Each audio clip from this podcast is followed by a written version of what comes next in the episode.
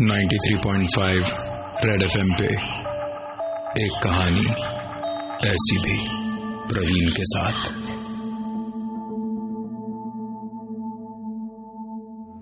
अनजाने में की हुई गलतियाँ।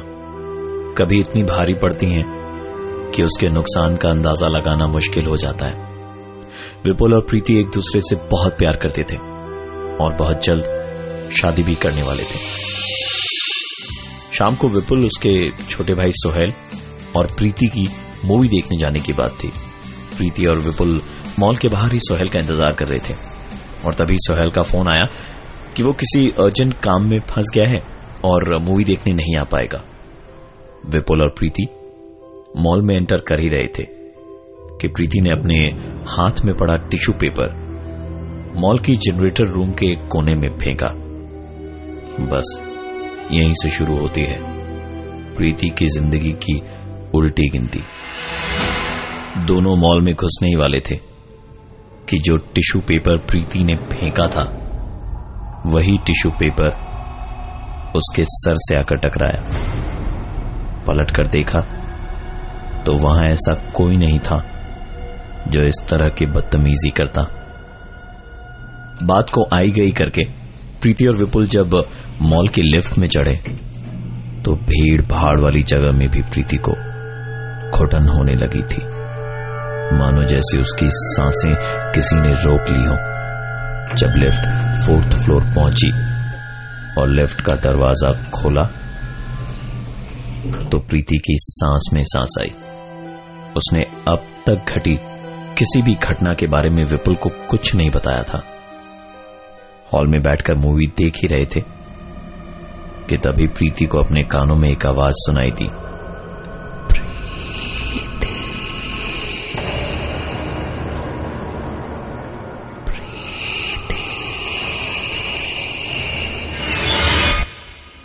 और तलब है कि यह आवाज़ सिर्फ़ प्रीति ही सुन पा रही थी। बाकी मौजूद लोग वहाँ मज़े से फ़िल्म देख रहे थे।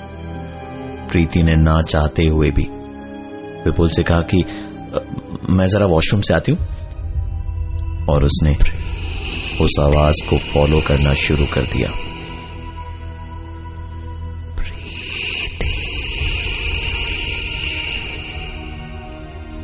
यह आवाज़ मानो प्रीति को अपनी ओर खींच कर कहीं ले जा रही थी।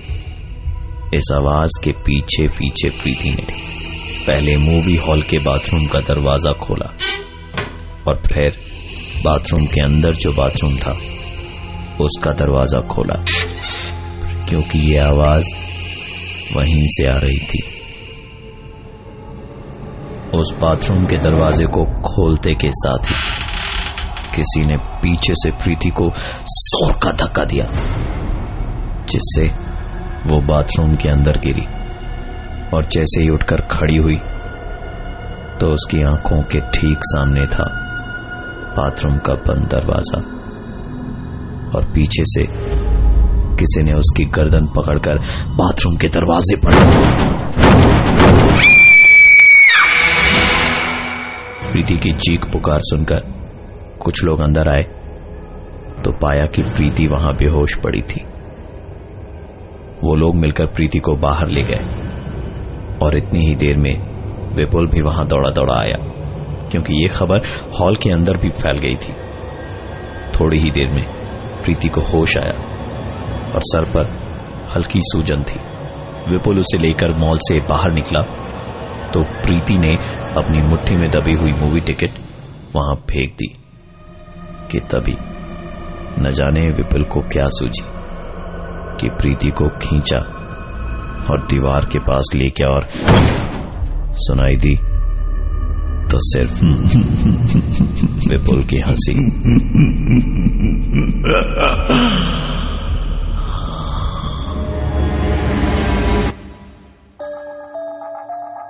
93.5 रेड एफ़ एम पे एक कहानी ऐसी भी प्रवीण के साथ। विपुल और प्रीति मूवी देखने गए थे, जहाँ प्रीति ने एक आवाज़ सुनी। और उसके पीछे पीछे वो बाथरूम तक गई, जहाँ उसके साथ हुए हादसे के बाद विपुल उसे लेकर मॉल से बाहर निकल ही रहा था कि प्रीति के हाथ से मूवी टिकट नीचे गिर गई। और ठीक तभी विपुल ने उसका सर पकड़ा और दीवार पर दे मारा। और हँसते हँसते रोने लगा।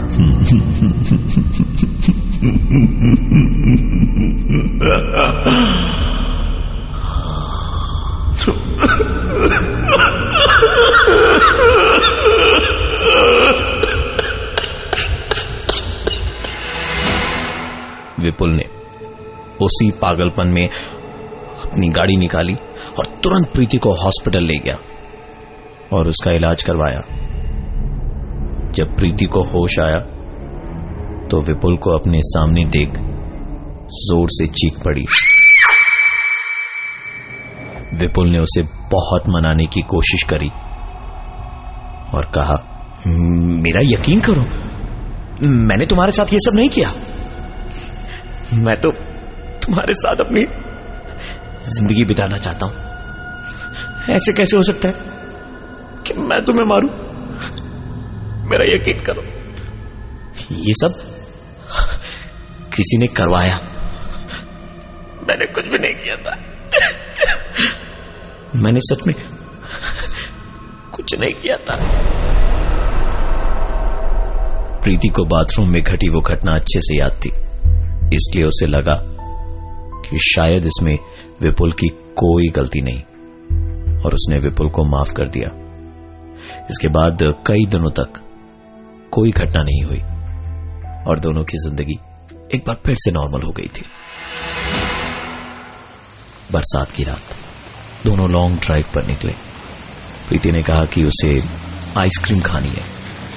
और प्रीति की बात विपुल कभी टाल नहीं सकता था।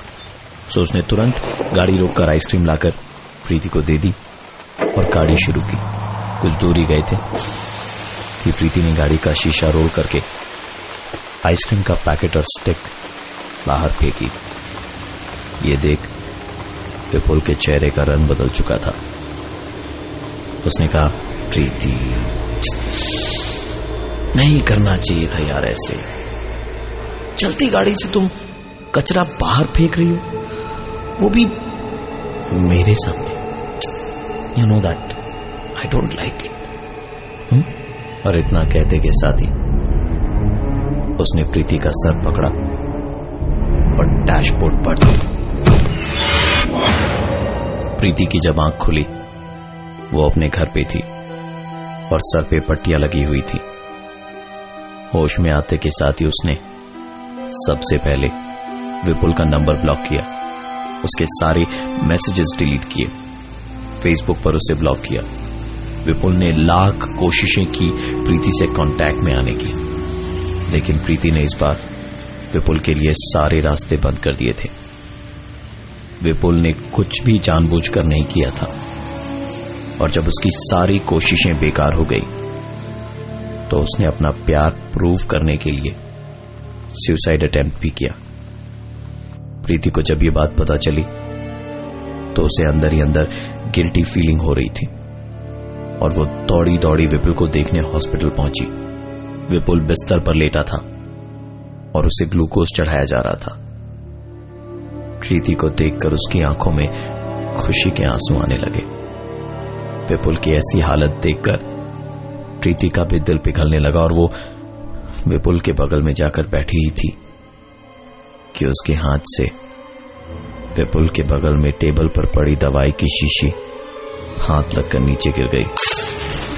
और ठीक तभी अब तक जिस विपुल के आँख में आँसू थे, उसके चेहरे पर एक हँसी आ गई थी।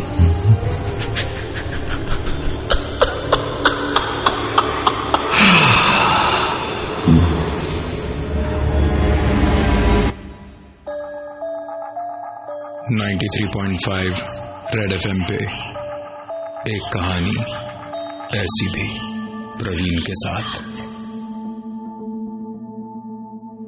प्रीति ने विपुल की पागलों जैसी हरकतों से परेशान होकर उससे अपने सारे कॉन्टैक्ट्स खत्म कर लिए, जिस गम में विपुल ने सुसाइड करने की कोशिश भी करी। जब प्रीति को यह बात पता चली तो वो दौड़ी दौड़ी हॉस्पिटल गई और विपुल की हालत देख खुद को संभाल नहीं पाई। और ऐसी हालत में टेबल पर रखी दवाई की शीशी उसका हाथ लगकर गिर गई। ये देखकर वो विपुल जो अब तक प्रीति को दोबारा अपने पास देखकर रो रहा था, उसके चेहरे पर एक अजीब से मुस्कान आ गई थी। और उसने हँसते हँसते कहा, प्रीति तुमने फिर से गंदगी फैला दी यार।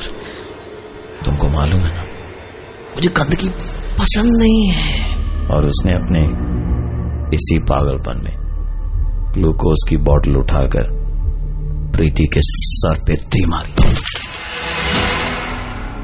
इस अचानक से हुए हमले से प्रीति चक्कर खाकर फर्श पर गिर पड़ी और ये देख विपुल ने रोते हुए कहा प्रीति मेरा यकीन करो। मैंने कुछ भी नहीं किया है। कोई है जो मुझसे ये सब करवा रहा है। तुम्हें इस तरह से बार बार चोट नहीं पहुँचा सकता।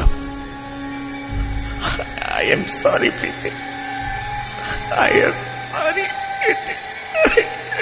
sorry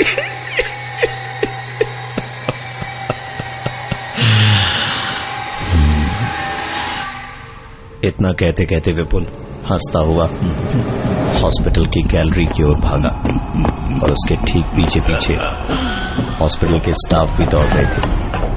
लेकिन इससे पहले कि वो विपुल पर कंट्रोल कर पाते, उसने हॉस्पिटल के फोर्थ फ्लोर से छलांग लगा दी। प्रीति की हंसती खेलती ज़िंदगी में यह कैसा तूफ़ान था जो क्यों आया, किस लिए आया और कैसे आया? वो इन सवालों का जवाब तो ढूंढना चाहती थी, पर मिला उसे कुछ भी नहीं। प्रीति धीरे धीरे डिप्रेशन का शिकार होने लगी। और नींद की गोलियाँ उसका सहारा बनते जा रही थी। ऐसे में विपुल का छोटा भाई सोहेल, जिसे प्रीति बहुत अच्छे से जानती थी, वो उसका सहारा बना। प्रीति के दिल में विपुल के प्रति हमदर्दी भी थी, इसलिए उसने उसके परिवार वालों से बातचीत जारी रखी। एक दिन दोपहर नहाकर प्रीति कमरे में आईने के सामने खड़े होकर अपने बाल बना रही थी और उलझे हुए बालों को कंघी से निकालकर जैसे ही उसने ज़मीन की तरफ़ फेंका कि पीछे से एक हँसी की आवाज़ आई।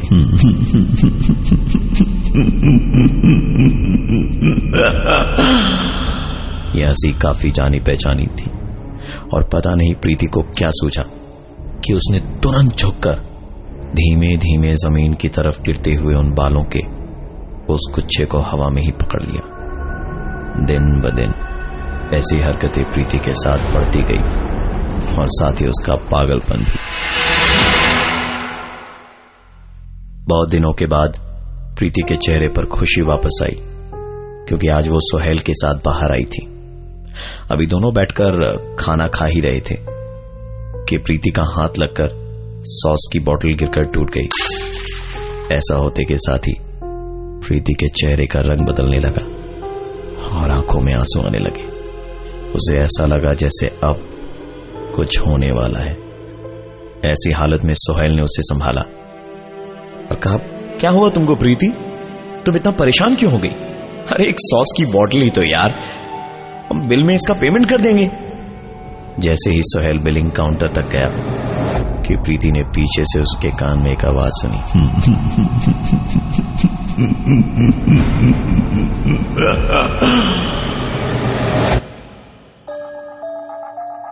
ninety three point five red FM पे एक कहानी ऐसी भी प्रवीण के साथ।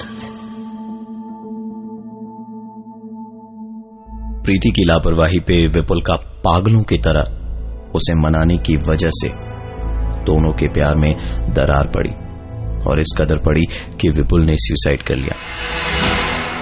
इस डिप्रेशन और अकेलेपन से बचाया प्रीति को विपुल के ही भाई सोहेल ने। प्रीति और सोहेल बहुत अच्छे दोस्त बन चुके थे। साथ घूमने फिरने भी जाते।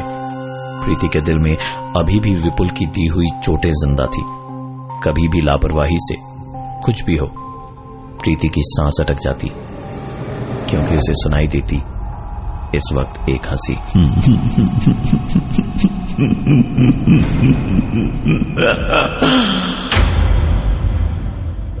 सोहेल वैसा नहीं था। सुलझा हुआ और समझदार था। आज तक गुस्से की एक झलक प्रीति ने सोहेल के चेहरे पर नहीं देखी थी। प्रीति भी धीरे धीरे पुराने गम भुलाने लगी और ज़िंदगी की नई शुरुआत की ठान ली। जब बारी आई शादी की तो घर वाले हों या प्रीति या सोहेल, सबकी राय यही थी कि सोहेल और प्रीति की शादी हो जाए। शादी की शाम जब प्रीति तैयार हो रही थी तो उसे आईने में विपुल की एक झलक दिखाई दी और उसके चेहरे पर हल्की सी मुस्कान भी।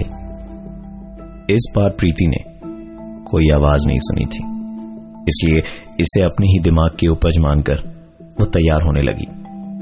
बड़े धूमधाम से दोनों की शादी हुई।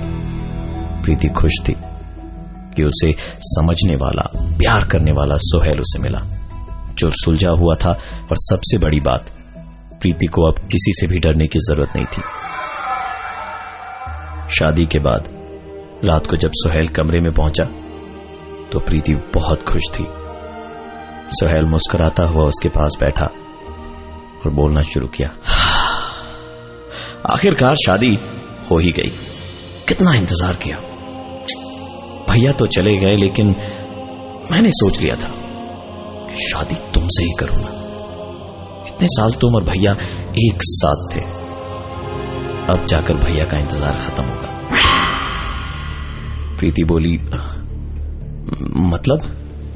सोहेल ने आगे कहा, अरे बस यही कि भैया चले गए तो क्या हुआ? हो तो तुम इसी घर की बहू ना? हा? सबने अच्छे मन से मान लिया खुशी खुशी मान लिया, यही बहुत है। तुमको पता, भैया तुम्हें कितना मिस करते होंगे, कितना रोते होंगे, परेशान होते होंगे। प्रीति के हाथ से लगकर टेबल पर रखा दूध का ग्लास गिर गया। पूरे कमरे के फ्लोर पे दूध फैल गया। सोहेल के चेहरे का रंग बदल चुका था। प्रीति को फिर से वही हँसी सुनाई दी।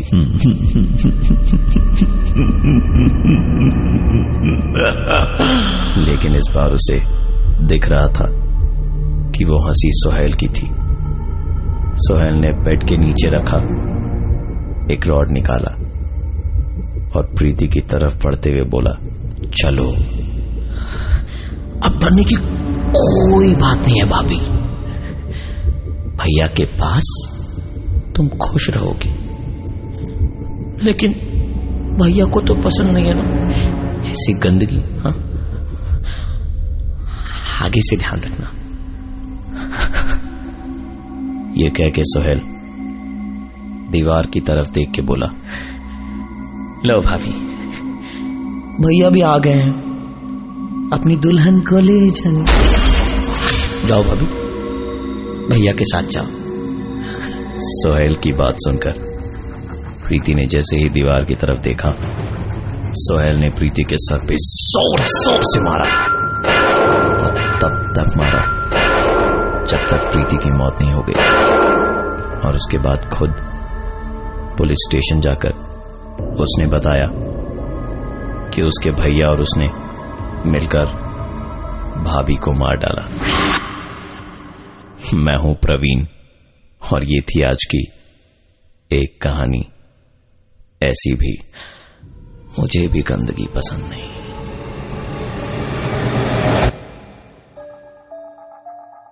93.5 रेड एफएम पे एक कहानी ऐसी भी प्रवीण के साथ। 93.5 रेड एफएम, बजाते रहो।